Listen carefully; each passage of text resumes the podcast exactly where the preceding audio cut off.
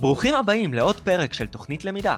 היום בפרק נדבר על מיקרו ומקרו למידה, וגם על למה כל כך חשוב להבדיל ולהבין למה שני הרעיונות האלה דווקא שונים בלמידה. אז שנתחיל? יאללה, בוא נתחיל. אני ניצן קורן. ואני אלירן מאור. בטח יצא לכם לא אחת לשמוע את המילים האלה, מיקרו ומקרו, בהקשרים של למידה. אלו באמת מושגים שעולים די הרבה, במיוחד בתקופה האחרונה. חוץ מזה שאלו גם מושגים שבאים לידי ביטוי לא מעט בחיפושי עבודה בתור מפתחי הדרכה, כי באמת הרבה ארגונים בחוץ מגדירים איזה סוג של מפתחי הדרכה הם מחפשים. הרבה פעמים מפתחי הדרכה מתחילים יוכלו למצוא דווקא עבודה אה, יותר באזורי המיקרו, ומפתחים יותר בכירים ומנוסים יוכלו כבר להתנסות בתהליכי מקרו. והיום באמת נבין איך ולמה. אוקיי, אז בואו נתחיל לדבר על מקרו למידה, כי אם מנסים להסתכל על שניהם, מיקרו למידה קצת יותר נגזרת מתהליכי המקרו. מקרו למידה ובכללי השימוש במושג הזה מתייחס לתהליכים גדולים, אה, מורכבים ותהליכיים באופי שלהם, או ללמידה כללית של איזשהו מושג או רעיון או קונספט. אה, למשל מקרו בהקשר של פיתוח הדרכה יהיה פיתוח של קורס שלם, מההתחלה עד הסוף. והקורס הזה יכלול את הכל, גם את החומרים, נגיד חומר הדרכה למדריך, מערך שיעור, כל הדברים האלה, וגם ממש את השיעורים עצמם, ואת הפידבק שהלומד עושה אחרי השיעור, וכל הדברים האלה, וכל הדבר הזה ביחד ייקרא תהליך מקרו של הקורס השלם. זהו, אז, אז באזורי המקרו באמת נכנסים כל הדברים תחת המטריה הזאת שאני קורא לה כזה במרכאות, אני קורא לה בגדול. זאת אומרת, בגדול איך הקורס ייראה, בגדול מה מטרות ההדרכה כולה. אוקיי, אנחנו מדברים כאן למעשה על איזשהו overview כזה כללי, שאנחנו מסתכלים מלמעלה על תהליך הפיצוח ותהליך הפיתוח. אוקיי, בתהליכי המקרו אנחנו עובדים על תוכנית העבודה השלמה, אנחנו יוצרים סוג של מסגרת מובנית לקורס או לתהליך ההדרכה שלנו, ולתוך המסגרת הזאת אנחנו יוצקים את תהליכי המיקרו. אוקיי, בגלל זה אמרנו שמיקרו הוא למעשה נגזרת של מקרו. אוקיי, mm-hmm. למעשה אנחנו יכולים להבין מכאן שתהליכים של פיתוח הדרכה שאני מסתכל בהם על כל מערך ההדרכה בסוג של מבט על, הם תהליכי המקרו. בתהליכי מקרו אנחנו נבין מה התפקיד אליו אנחנו רוצים להכשיר, או מהם הכישורים שהלומד שלי ישיג בסיום כל תהליך ההדרכה. אז כדי לעבור באמת לנושא הזה של מיקרו, מתוך ההבנה הזאת של מה זה מקרו למידה, אה, יש לי בשבילכם סיפור קטן שקרה לי, אה, אני חושבת אתמול. אמ, נכנסתי לקבוצה הגלובלית של instructional designer, אם אתם לא מכירים אז אני ממליצה לכם להצטרף אליה. זה בעצם קבוצה עולמית של אה, מפתחי הדרכה, אה, ומישהי העלתה שם פוסט ושאלה אה, על מיקרו למידה. המושג מיקרו למידה בשנים האחרונות הפך להיות סוג של Buzzword, אלירן לא יודעת אם יצא לך להיתקל בזה, אבל אני רואה את זה לא מעט, שאנשים כאילו משתמשים, זהו, שאנשים משתמשים במילה micro-learning לא בהכרח כי הם מבינים מה זה אומר, אלא כי הם חושבים שזה נורא מגניב. כן, הגדרת את זה נכון, זה הפך להיות כאילו Buzzword כזה. זהו, האמת שהבחורה הספציפית הזאת שכתבה את הפוסט היא זאת שהגדירה את זה, והיא כתבה שם שזה קצת מתסכל אותה בתור מפתחת הדרכה בחברה, שיש לה מצב שבו היא אה, צריכה לעשות פיתוח הדרכה, אבל אנשים מבקשים ממנה תעשי micro-learning, והיא רוצה אה, לשמוע רעיונות איך אנחנו בעצם כמפתחי הדרכה מיישמים את הדבר הזה בעצמנו ואיך אנחנו מתמודדים עם הדבר הזה כי מבחינתה זה הפך להיות קצת קוץ בתחת שהיא צריכה לפתח micro-learning בלי בהכרח לדעת שיש לזה איזשהו הסבר או סיבה. כן. אמ, ומה שאני עניתי לה זה שמי שמשתמש במושג micro-learning כ buzzword בדרך כלל מצפה לראות איזשהו משהו מגניב, חדש ויוצא דופן, זאת אומרת משהו שהוא עוד לא ראה לפני. ובמקרה הזה אני מנסה להשתמש בשני עקרונות. העיקרון הראשון שאני עושה זה לעשות משהו יפה ומגניב וחדש, אה, זאת אומרת להשתמש ממש בכלי שאני עדיין לא השתמשתי בו, ודבר שני לעשות את זה קצר מאוד, גם מבחינת פיתוח וגם מבחינת הזמן שאני עובדת על זה, כי לפעמים אנחנו לא יכולים כל כך להילחם בסיפור הזה, כי יש לנו את הבאזוורד, שבדרך כלל מי שאומר אותה זה איזשהו מנהל או מישהו בכיר בחברה שלנו, שמבקש ממנו, מאיתנו לעצור הכל עכשיו וליצור משהו חדש לחלוטין, mm-hmm. ובמקום לריב עם הסיפור הזה ולהתעצבן ולהתבאס, כדאי שניתן איזשהו מענה מיידי, שגם לא ידרוש מאיתנו יותר מדי זמן. אז אה, זה איזשהו פתיח למיקרו למידה. מעולה, כן. זה סיפור מעולה, האמת. טוב, אז קצת כדי לסכם באמת מה זה מיקרו-למידה מתוך הסיפור, מיקרו-למידה מתייחסת באמת לתהליכים יותר קצרים, או לחלקים מקורס, או ללומדות, או סרטונים ספציפיים, שהם ממש חלק מקורס שלם, או לא בהכרח חלק משום דבר, אלא הם איזושהי למידה קצרה שלא דורשת אה, איזשהו קשר לתהליך יותר מדי ארוך. וכמו שאמרנו, כמו שראיתם בסיפור בעצם, הנושא של הבאזוורד הפך להיות מאוד חזק ומיקרו למידה היום מיוצגת בעוד דרכים, לא רק אה, כחלק מקורס או כאיזושהי אה, למידה קצרה, אלא ממש כמשהו שאנשים מצפים לראות איזה משהו מגניב, חדשני ושמושך את העין, זה הרעיון. אז באמת כדי להבין טיפה לעומק את ההבדל בין מיקרו למקרו, אה, בואי ניקח דוגמה של אוכל. כי אוכל זה כיף. אמ, אז תחשבו נגיד אה, כדי להבין טיפה את ההבדל בין אה, מקרו למיקרו תחשבו על ארוחת ערב. ארוחת ערב שאתם מזמינים חברים ואתם מחליטים בעצם שהתים, אוקיי, ערכת הנושא, ובכוונה בחרתי את המילה הזאת בגלל הפרק הקודם ניץ. אמ, כן. התים של הערב אה, יהיה ארוחה איטלקית. בארוחה שלי אני יודע שאני רוצה להכין שלוש מנות. אני רוצה שהארוחה הראשונה, ארוחה, המנה הראשונה תהיה פוקאצ'ה ברוטב שמן זית. אני רוצה שהמנה העיקרית תהיה פסטה ברוטב שמנת בטטה, וקינוח, אם כבר הולכים על איזשהו תים אה, uh, איטלקי, uh, אז מה יותר טוב מקינוח איטלקי שהוא תירמיסו שלוש שכבות, את יודעת, בקטנה, טוב, הרגת אותי, עכשיו אני ממש ממש רעבה. כן, בוא'נה, אפילו אני רעב, כאילו, מה עשיתי? בא לי פאקינג תירמיסו. אמ, טירוף. תירמיסו, בסדר, נו, אפשר להכין. טוב, anyway, בוא נחזור. את רואה מה האוכל עושה לי? כן, כן, אני רואה, ואני לא יכולה להכין תרמיסו, אז אני מבקשת ממך להוריד קצת את הרמה בבקשה, לפשוטי העם שיודעים להכין רק עוגת הבית או עוגת שיש. תראי, עוגת הבית. אל תכיני עוגת הבית. לא, כאילו לא להכין, לחתוך אותה, היא קיימת כבר. זהו, עוגת הבית. בואי. טוב, ארוחת ערב, אוקיי? אמרנו, כל הסיפור הזה שסיפרתי על ארוחת ערב, תכלס, זה בעצם סוג של פיתוח מקרו, אוקיי? Mm-hmm. החלטתי מה הנושא שלי, החלטתי בגדול מה אני הולך לעשות, ואז מכאן אני יכול להיכנס כבר לפיתוח מיקרו. אוקיי, אז אם אני חוזר לארוחה, אני יודע מה, מהגיידליין, מהנושא בכללי שחשבתי עליו, שאנחנו בטים איטלקי, ויש לי רעיונות לשלושת המנות. עכשיו באמת זה הזמן להסתכל על כל מנה בנפרד, ועבור כל מנה אני אחפש לה את המתכון שלה.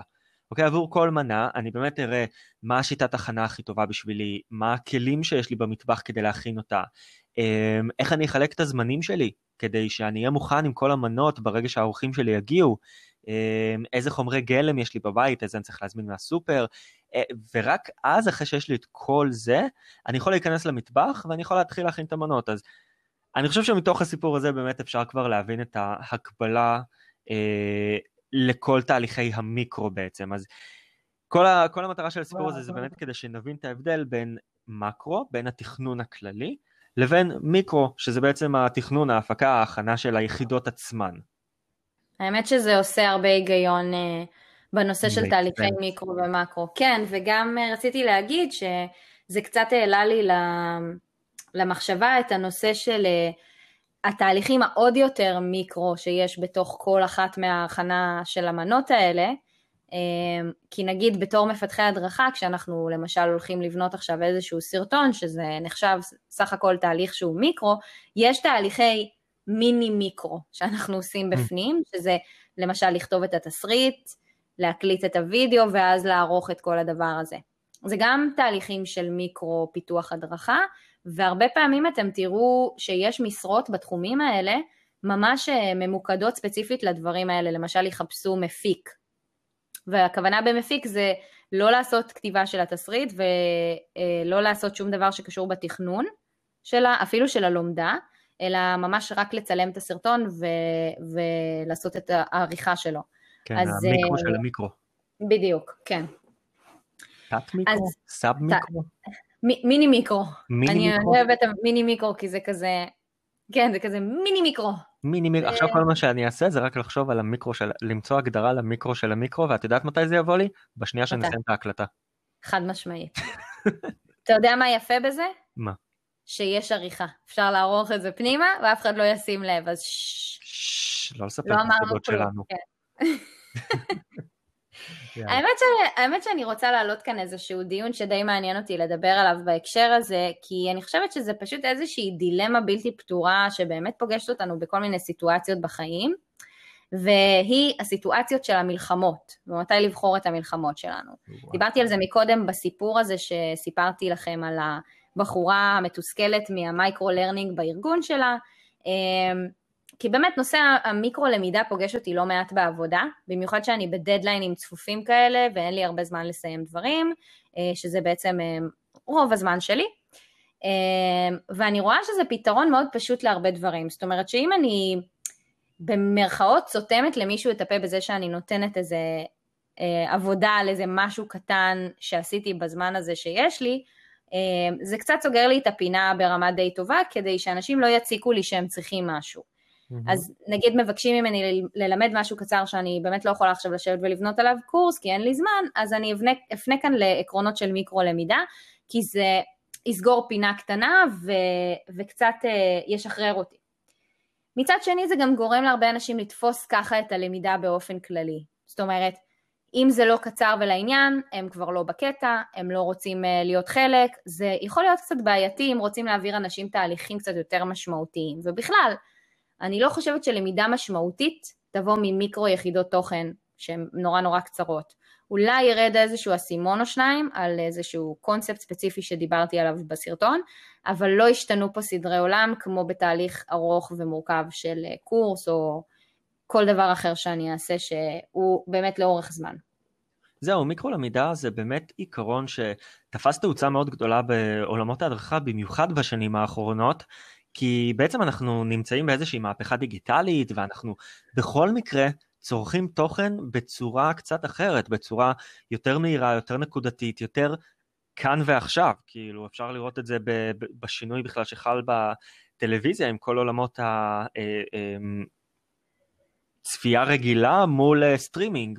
נכון. אמ, ואני חושב שאנחנו מגיעים כרגע לאיזשהו רגע מאוד סוג של קריטי כזה בתחום שלנו בתור אה, מפתחי הדרכה, שבעצם ברגע הזה אנחנו צריכים לעשות קצת יותר כבוד למאקרו, נכון?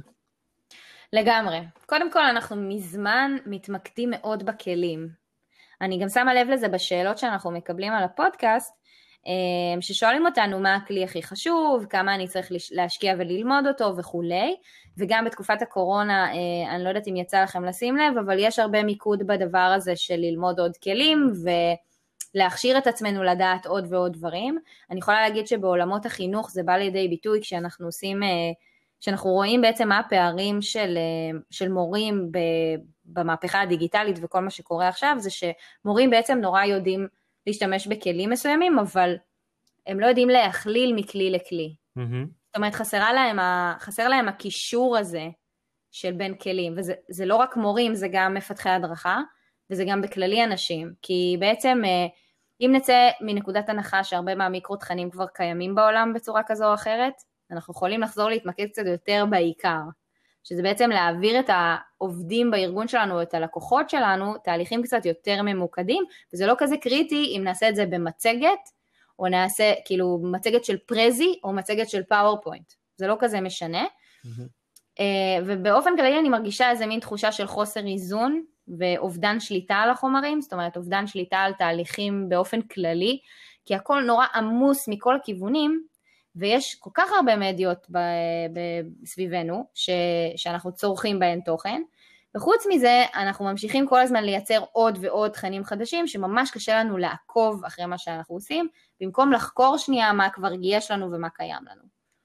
לא, את יודעת, את מסבירה על זה וזה מזכיר לי תוך כדי ש...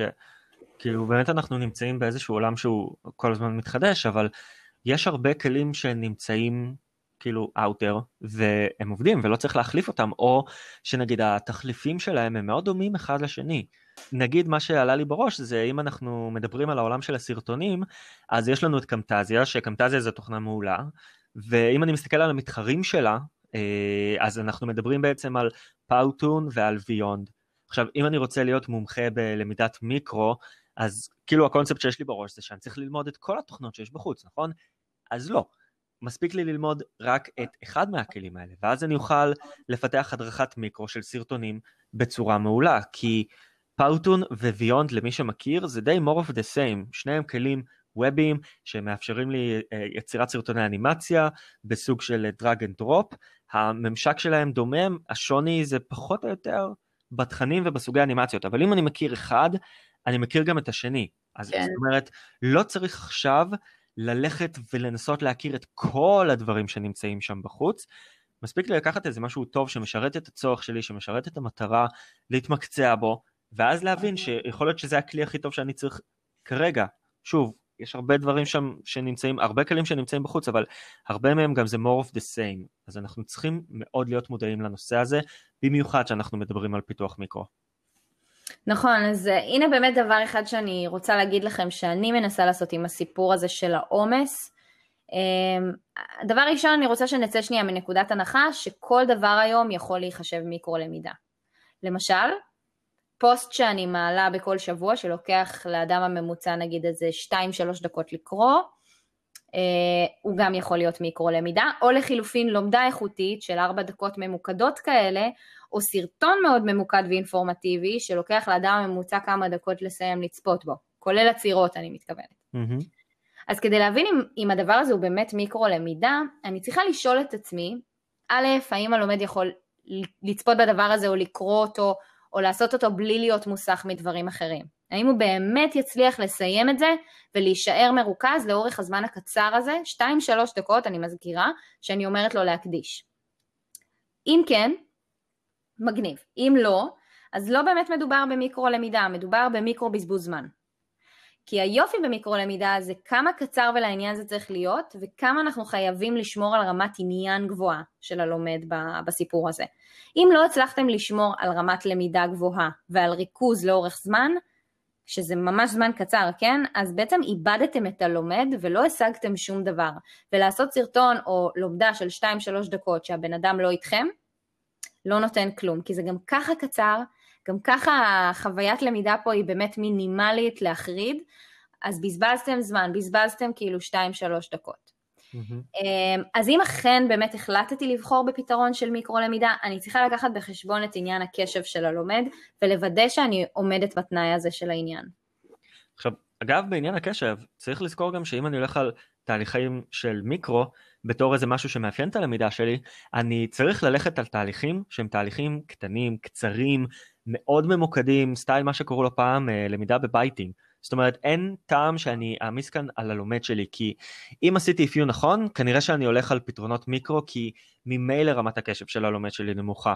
ולכן אני באמת ארצה למקסם את הקשב הקצר הזה, השתיים שלוש דקות של הלומד שלי, ולתת יחידות תוכן יותר אפקטיביות בזמן הזה. בדיוק. דבר נוסף שאני חושבת שצריך לשים לב אליו זה האם באמת אה, יש כאן תוכן שעומד בפני עצמו. ולמה אני מתכוונת? האם כחלק מהסרטון הזה ששלחתי לאותו אה, עובד, יש גם איזשהו חומר קריאה נוסף שצריך לעשות אחר כך, שבעצם בסך הכל לקח לו כמה שעות לסיים. אם ככה, אז זה באמת יחידת תוכן קטנה, אבל יש לה אבא ואימא, והיא לא עומדת בפני עצמה, ולכן היא לא מיקרו למידה, היא, היא הופכת להיות קצת מקרו למידה. אמ, וחשוב מאוד שגם תגידו את זה ללומד, שזה לוקח פה יותר מטעימה, כי ייקח לו זמן, אמ, והוא צריך זמן להשלים את שאר הדברים, אז, אז תכינו אותו לזה. והדבר האחרון וחשוב מאוד, זה קצת מתקשר לנושא הקודם שדיברתי עליו, אמ, של העדכון של הלומד ולהסביר לו למה הוא צריך לצפות בדבר הזה ושיש לזה קשר לעוד דברים. אנחנו חייבים להקפיד שיהיה איזשהו סדר בדברים שאנחנו מוצאים, כדי שנוכל באמת לקשר אותם למטרה שלשמה אנחנו נותנים את זה ללומד. זאת אומרת, אל תזרקו עליו מלא יחידות מיקרו למידה ותצפו שהוא יבין מה קורה שם, אלא תעשו אתם את ההכוונה הנכונה למה הוא צריך לעשות. Mm-hmm. משהו חשוב שאתם יכולים להתחיל ללמד את העובדים או את הלקוחות שלכם זה איך לעבוד עם כמות המידע שנמצא סביבם. כלומר, זה קצת לנהל את המידע הזה, אבל גם לזכור ללכת אחורה ולמצוא את הדבר הזה ששמרתי לעצמי ליום שבו אהיה פנויה, כי לא היו לי עכשיו את החמש דקות הפנויות לראות את הסרטון הזה. לטובת העניין הזה יש מלא אפליקציות, וגם אגב מערכת LMS היא הרבה פעמים פתרון ממש טוב, אם באמת מנהלים אותה נכון עם תגיות וקטגוריות ודברים מהסוג, הזה, אבל אני חושבת שבכללי התפקיד שלנו עכשיו זה במרכאות לחנך את העובדים והלקוחות שלנו קצת על נושא הלמידה העצמית והמשמעת העצמית בלמידה, ואיך עושים את זה חכם עם כל המיקרו למידה הזה שזרוק בכל מקום ברשת. זה מאוד מאוד חשוב. לגמרי, זה גם משהו שהוא נושא יחסית מאוד חם עכשיו בתקופת הקורונה, כי בסופו של דבר אין לי, לפחות אצלי בארגון, ואני מאמין ככה שבעוד הרבה ארגונים אחרים, אני כבר לא יכול ללכת לשיטות קלאסיות יותר של להביא את כל העובדים שלי לתוך uh, כיתת הדרכה ולהעביר להם איזשהו סשן, לא משנה איזה סשן זה יהיה. אני באמת צריך להתחיל לחשוב מחוץ לקופסה על כל מיני רעיונות אחרים, ואז uh, באמת כל נושא הלמידה העצמית מאוד מאוד מאוד גדל בזמן האחרון ב- בארגונים, בכללי בעולם. כן. גם תחשבו על זה שהיום אנחנו בתור אה, אנשי למידה, יש סביבנו עוד אנשים שעושים ויוצרים תוכן ממש טוב. באמת, כל מיני אנשים שעורכים וידאוים, בלוגרים שעושים ולוגים מדהימים, יצרני תוכן שמעלים קורסים ליודמי וכולי, שזה אפילו יכול להיות איזשהו סטודנט שסיים קורס ועכשיו הוא רוצה ללמד בצורה שנראית לו הכי טובה והוא פתאום עושה משהו מדהים. אה, הם לא חייבים להיות מפתחי הדרכה בשביל לעשות את זה, אבל התפקיד שלנו מעבר לזה זה לראות את, ה, את השלב הבא, לראות את, ה, את הגשר הזה בין החומרים שיש לנו ואיך אנחנו מוצאים באמת את ההיגיון של כל הדברים האלה ומחברים אותם לתהליך יותר גדול. בגלל זה, כן, בגלל זה אני רוצה שנחזור רגע למקרו. כי דיברנו על מקרו למידה בתחילת הפרק ואנחנו יודעים שמדובר בתהליכים שהם לפעמים ארוכים או בפרויקט שיש בו הרבה תכנים וחשוב בעצם לקשר את התכנים האלה אחד לשני. אבל קצת שמנו את המקרו למידה בזמן האחרון בצד בשיח היומיומי שלנו, כי אנחנו כאילו מנסים כל הזמן לתת ללומדים שלנו פתרונות קצרי טווח, אה, וגם כישראלים, באמת, אני אומרת, מאוד קשה לנו לתכנן. אנחנו לא אנשים שמתכננים כמו שצריך. אני יודעת שאחד הדברים שלי ממש קשה לעשות, אני באמת מעידה על עצמי, זה לבוא ולשבת שנייה עם עצמי ולתכנן לעצמי משימות. זאת אומרת, מעכשיו עד סוף השבוע אני צריכה לסיים איקס דברים, אני חייבת לתכנן את זה בצורה מסודרת, כדי שבאמת אני, אני אספיק לעשות את זה, וככה גם צריך לעשות בלמידה, זה לא רק בתכנון פרויקטים, זה גם נושא של למידה צריך להסתכל עליו בצורה טיפה יותר אסטרטגית. בזמן האחרון, בשנים האחרונות, ולירן הזכיר את זה עכשיו עם הקורונה, יצאנו מכלל איזון לחלוטין עם יכולת התכנון שלנו, כי אנחנו בעצם לא מתכננים איך להסתח... להתייחס לכל הנושא של החומרים שיש לנו, ואנחנו לא מצליחים לבנות קורסים מהקטן למקרו, ולא הפוך. זאת אומרת, עד היום אנחנו מאוד יודעים לתכנן קורס מההתחלה עד הסוף, אבל כאילו אם יש לנו נגיד את היחידות תוכן, אז נורא קשה לנו להפוך את זה לאיזשהו אה, קורס. Mm-hmm. אנחנו איכשהו תמיד חשבנו שצריך להתחיל מהמקרו, אבל היום חומרים מאפשרים לנו להיות קצת יותר ורסטיליים, וליצור ממש תהליכי מקרו מדברים קיימים, בלי הצורך להתאמץ ולבנות את כל החלקים האלה מחדש. זה קצת דומה למחזור של פסולת, אם תחשבו על זה ככה. בגלל שיש לכם כבר הרבה חומרים מצוינים, גם שאתם פיתחתם, גם שחברי הצוות שלכם פיתחו, וגם נגיד איזה סרטון יוטיוב מגניב או מאמר שמצאתם, שיכול באמת מאוד להעשיר את החומרים האלה, אתם ממש יכולים בכיף לעשות איזשהו מישמש מהדבר הזה, במיוחד אם החומרים שלכם נוגעים בעולמות תוכן דומים ומשיגים את המטרות המתאימות. זהו, אמרנו בהתחלה שבעצם אה, אה, מיקרו הוא נגזרת של מקרו, ודיברנו על ההגדרות השונות שיש למיקרו ולמקרו, זה עדיין לא אומר שהתהליכים האלה לא יכולים להשתלב אחד בשני, או שבהכרח אחד מתחיל את האחר. עדיין אפשר לעשות את השינויים האלה, או לפחות הגדרה יותר נכונה תהיה שנעשה את ההתאמות האלה בהתאם לצורך המיידי שלנו כרגע בארגון. כן, ואני באמת, אני לא אומרת לכם להפסיק להגדיר מטרות, חס וחלילה, אבל אני דווקא מתכוונת לנושא הזה שאתם יכולים לבוא ולהתחיל לתכנן איזשהו קורס ממש טוב, אבל לפני שאתם חושבים מה צריך לבנות מחדש, תחשבו מה יש לכם כבר ואיזה מטרות אה, זה, ועל איזה מטרות זה יכול לענות, כדי שתוכלו באמת ליישם את זה לתהליכי מקרו גדולים ומשמעותיים כמו שתכננתם. כי העולם היום די מאפשר לנו להיות גמישים מחשבתית, לשחק עם דברים שקיימים לנו ביותר חופשיות. תחשבו על ילדים בבתי ספר. היום אנחנו אולי יכולים ללמד אותם מתמטיקה ואנגלית, אבל אם נצליח ללמד אותם איך באמת לקחת את הדבר הזה ולהכליל אותו לעולם האמיתי, זה ההצלחה שלנו בללמד אותם. אותו דבר בתהליכי הדרכה, אם יש לנו איזשהו קורס מגניב שמלמד על X, אבל אפשר להכליל אותו ל-Y, זה ממש יכול להיות תהליך למידה הרבה יותר חזק והרבה יותר משמעותי בשביל הלומד שלנו, מאשר הסתכלות מאוד מאוד קטנה וצרה על התוכן הספציפי הזה. Mm-hmm. גם לא כל דבר צריך להיות בסדר כרונולוגי, לא צריך שכל דבר יהיה לו תהליך מובנה. אנחנו יודעים היום שלמידה גם מתרחשת בפאצ'ים כאלה או בצעדים קטנים, שאנשים עוצרים מתי שהם רוצים, אז גם על הדברים האלה צריך לשים דגש ולאפשר באמת ללומד לשלוט בחוויה של הלמידה, גם אם נתתם לו קורס מפוצץ, ענק ו- ובאמת רחב, תנו לו את האפשרות לשלוט במתי הוא עושה מה. וככה גם צריך לראות את התכנון שלכם לטווח ארוך באופן כללי, אם עכשיו אין לכם חומרי הדרכה. קחו הסתכלות רחבה על הדברים שיש לכם, כי בטוח שכבר יצרתם המון תוכן, ותראו מה אתם יכולים לעשות עם כל הטוב הזה. היום החלק הקטן, גם אם הוא לא בנוי כמקרו, יכול להצטרף לתהליך ששווה להשקיע בו חשיבה על דווקא איך לחבר את הקוביות, ופחות איך ליצור עוד ועוד תכנים חדשים, כי החוכמה זה לדעת להבנות את הקיים ולהשתמש במה שיש ולמחזר את זה קצת לטובת למידה יותר אורגנית, יותר ממוחזרת, אני לא יודעת איזה מילה, אולי המצאתי פה עכשיו איזשהו מושג, אבל בקיצור, תחשבו על זה קצת. ראית רק ניצן אה, קורן. כן, אה, חשב, באמת זה מתחבר לי לעולמות של, אה, של מחזור וגם של יד שנייה, של בגדים אפילו. אנחנו קצת מסתכלים על קורסים כ... קורסים שכבר עשינו או דברים שכבר עשינו כיד שנייה, אבל אין סיבה באמת. אם הקורס הזה עכשיו משרת אותי למטרה אחרת, אני לא אומרת תראו לאותו לומד את אותו קורס, אני אומרת תיקחו קורס שקיים לכם ללומד מסוים ותנסו להכליל אותו ללומד אחר, או אפילו קחו קורס של 20 דקות ותקצצו אותו לחמש דקות, אה, ליחידות של חמש דקות.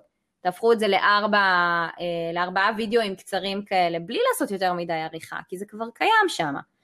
וגם מפתחי הדרכה הם באמת יצרנים מדהימים של תכני למידה מטורפים, אבל גם היכולות ש... היכולת שלנו להנגיש חומרים זה, זה דבר לא פחות חשוב ואנחנו צריכים לזכור את זה שהמטרה שלנו זה לא לייצר תוכן כל הזמן, זה גם לנסות להנגיש את החומר הזה ו... ובאמת להבנות פה תהליכים קצת יותר מורכבים. בואנה, ניץ, רגע, שנייה, אני רוצה לעשות כזה. איזה ספיץ' נתת עכשיו, כאילו, כאילו אם היינו עכשיו באיזה אולם או היכל או איזה משהו, הייתי, היה לך עכשיו standing ovation. על ה speech הזה עכשיו, כי באמת, שאפו. לא, לא רציתי להפריע, אמרתי... ניתן לה. במילים אחרות אתה אומר, וואי, חפרת. לא. סתם, סתם. במילים אחרות אני אומר, בואנה, יפה, שאפו. אני עומד פה מוחא כפיים. האמת שהנושא הזה הוא... יכול להיות שאני עושה לו, אה, איך קוראים לזה?